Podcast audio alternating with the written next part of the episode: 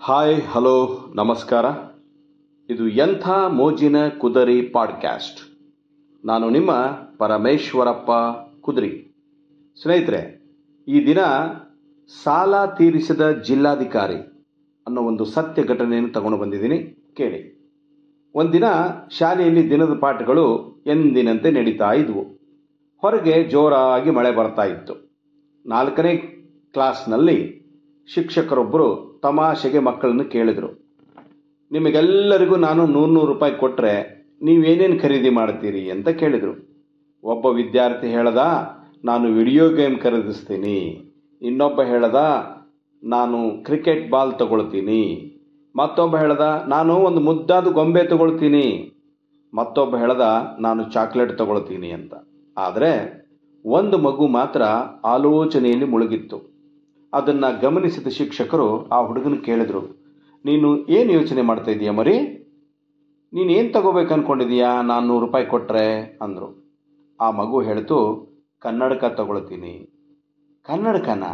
ಯಾಕೆ ನಿನಗದು? ಆ ಹುಡುಗ ಹೇಳ್ದ, ಸರ್ ನನ್ನ ತಾಯಿಗೆ ಸ್ವಲ್ಪ ದೃಷ್ಟಿ ಮಂಜಾಗಿದೆ ಸರ್. ಸರಿಯಾಗಿ ಕಣ್ಣು ಕಾಣಿಸೋದಿಲ್ಲ. ಆದ್ದರಿಂದ ನಾನು ನನ್ನ ತಾಯಿಗೆ ಕನ್ನಡಕ ತಗೋಬೇಕು ಅಂತ ಮಾಡಿದ್ದೀನಿ ಅಂದ. ಶಿಕ್ಷಕರು ಕೇಳಿದರು ನಿನ್ನ ತಂದೆ ನಿನ್ನ ತಾಯಿಗೆ ಕನ್ನಡಕವನ್ನು ತಂದು ಕೊಡಬಹುದು ಅವ್ರಿಗೆ ಹೇಳು, ನೀನು ನಿನಗಾಗಿ ಏನಾದರೂ ಖರೀದಿಸಬೇಕಲ್ವೇ? ಅಂದರು. ಆಗ ಮಗು ನೀಡಿದ ಉತ್ತರದಿಂದ ಶಿಕ್ಷಕರ ಕಣ್ಣು ತುಂಬಿ ಬಂದವು. ಮಗು ಹೇಳಿತು ನನ್ನ ತಂದೆ ಈಗ ಈ ಜಗತ್ತಿನಲ್ಲಿಲ್ಲ ನನ್ನ ತಾಯಿಯೇ ನನಗೆ ಎಲ್ಲ ನನ್ನ ತಾಯಿ ಊರ ಜನರ ಬಟ್ಟೆ ಹೊಲಿದು ಬರೋ ಸಂಪಾದನೆಯಿಂದ ನನಗೆ ಊಟ, ಬಟ್ಟೆ, ಶಾಲೆಗೆ ಹೋಗಲು ಪುಸ್ತಕ, ಪೆನ್ನು ಕೊಡಿಸ್ತಾ ಇದ್ದಾಳೆ. ಕೆಲವು ತಿಂಗಳುಗಳಿಂದ ಅವಳ ದೃಷ್ಟಿಹೀನತೆಯಿಂದ ಬಟ್ಟೆಯನ್ನು ಸರಿಯಾಗಿ ಹೊಲೆಯಕ್ಕೆ ಪರದಾಡ್ತಾ ಇದ್ದಾಳೆ. ಅದಕ್ಕಾಗಿ ನಾನು ನನ್ನ ತಾಯಿಗೆ ಕನ್ನಡಕವನ್ನು ಕೊಡಿಸ್ತೇನೆ. ಯಾಕಂದರೆ ನಾನು ನನ್ನ ತಾಯಿಗೆ ಕನ್ನಡಕ ಕೊಡಿಸಿದ್ರೆ ನನ್ನ ತಾಯಿ ಬಟ್ಟೆ ಹೊಲಿತಾಳೆ ಆವಾಗ ನನ್ನನ್ನು ಚೆನ್ನಾಗಿ ಓದಿಸ್ತಾಳೆ ಅನ್ನೋ ನಂಬಿಕೆಯಿಂದ.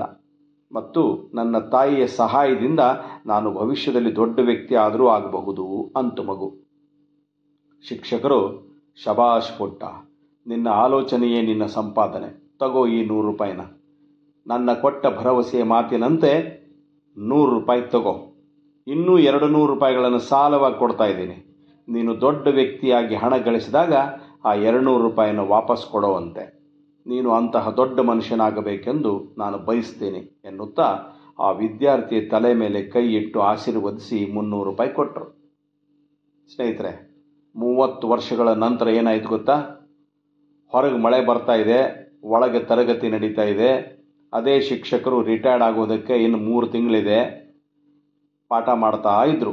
ಏಕಾಏಕಿ ಶಾಲೆಯ ಮುಂದೆ ಜಿಲ್ಲಾಧಿಕಾರಿಗಳ ಕೆಂಪು ಬಣ್ಣದ ದೀಪದ ಸೈರನ್ ಮಾಡುತ್ತಾ ಒಂದು ವಾಹನ ಬಂದು ಶಾಲೆಯ ಮುಂದೆ ನಿಂತಿತು. ಶಾಲಾ ಸಿಬ್ಬಂದಿ ಅಲರ್ಟ್ ಆದರು. ಶಾಲೆಯಲ್ಲಿ ಮೌನ. ಆದರೆ ಇದೇನು?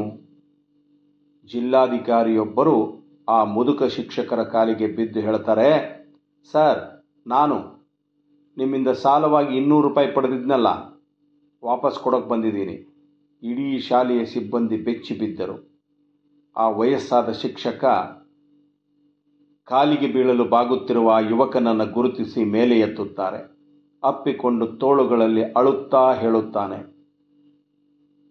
ನನ್ನ ಶಿಕ್ಷಕ ವೃತ್ತಿ ಸಾರ್ಥಕವಾಯಿತು. ಸ್ನೇಹಿತರೆ, ಕಾಲ ಬದಲಾಗಲು ಹೆಚ್ಚು ಸಮಯ ತೆಗೆದುಕೊಳ್ಳೋದಿಲ್ಲ.